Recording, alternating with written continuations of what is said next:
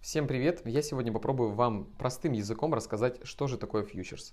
Его еще называют фьючерсный контракт или фьючерсный договор.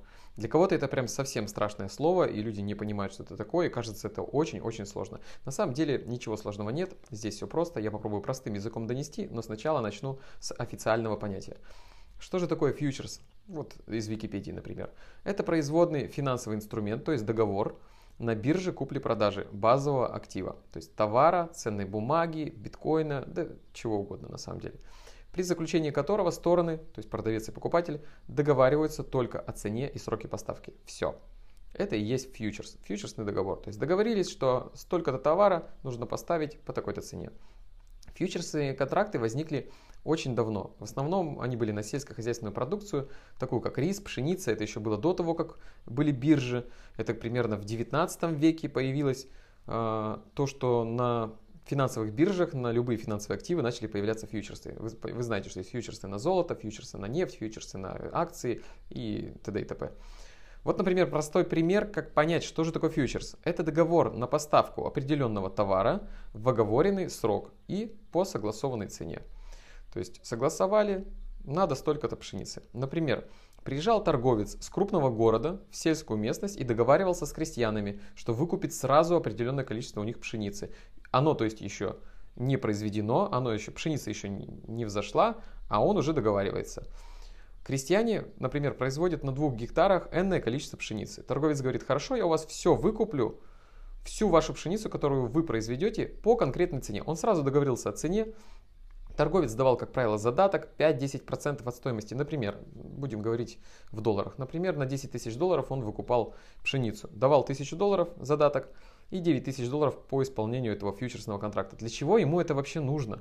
Он себя обезопасил. То есть он как сказать, он э, ушел от рисков. То есть он минимизировал свои риски, что его бизнес, который у него находится в городе, может встать, если вдруг он не получит эту пшеницу. Или цена на нее резко взлетит из-за засухи или еще каких-то там саранча или еще кто-то поест эту пшеницу. То есть если пшеницы будет меньше, цена на нее будет, например, там, не по 10 долларов э, за тонну, там, а, а по 100 долларов да, резко-резко крестьяне поднимут цену, потому что плохой урожай.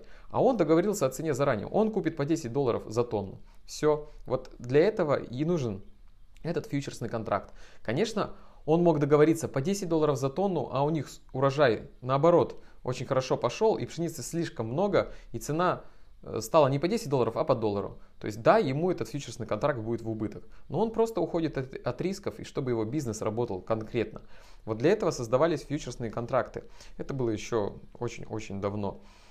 Вот в 19 веке фьючерсы появились как раз на финансовые инструменты. Теперь фьючерсы есть на все. На биткоин, на золото, на нефть, на газ, на, на акции и, то, и так далее и тому подобное.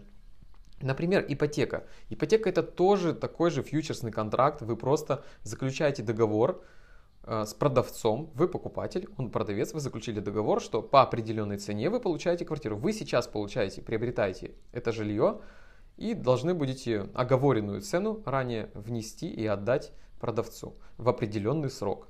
По сути, тоже фьючерсный контракт. Вот. И как понять, а, я вот рассказывал именно про финансовые инструменты, мы же с вами про финансы говорим.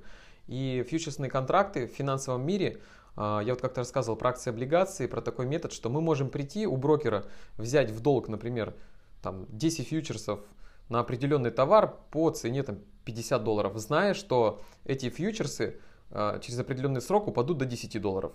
Мы по 50 долларов а, их купили, сразу же продали тут же на бирже и сидим ждем. Упало на 10 долларов, перекупили, отдали брокеру, мы в плюсе, получили еще и деньги. Фьючерсные контракты используются очень э, часто в маржинальной торговле.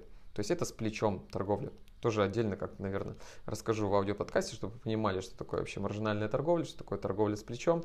Это все в основном и делается на фьючерсах. То есть будущая цена, которая будет, вот, например, на бирже Binance, Bitcoin торгуется, например, по 9500 долларов. Вы знаете, что биткоин, или у вас есть технический анализ, или еще что-то, или вам так кажется, что биткоин завтра будет стоить, ну, завтра, имеется в виду, там, через месяц, или реально завтра, каким трейдингом вы занимаетесь, будет стоить, например, 8500 долларов. Он упадет. Вы покупаете фьючерсный контракт, продаете его, то есть вы продаете на бирже не свои биткоины, вы его взяли в долг у биржи, продали и ждете цену ниже. Цена ушла ниже, перекупили, вернули а, биржи их биткоины по этому контракту, а сами заработали денег. Если пошло что-то не так, вы потеряли деньги. Это вот и есть плечо, которое не теряет. В принципе, я уже объяснил, как работает маржинальная торговля и торговля с плечом. Поэтому я надеюсь, что я объяснил простым языком. Если это так, ставьте палец вверх под этим аудиоподкастом.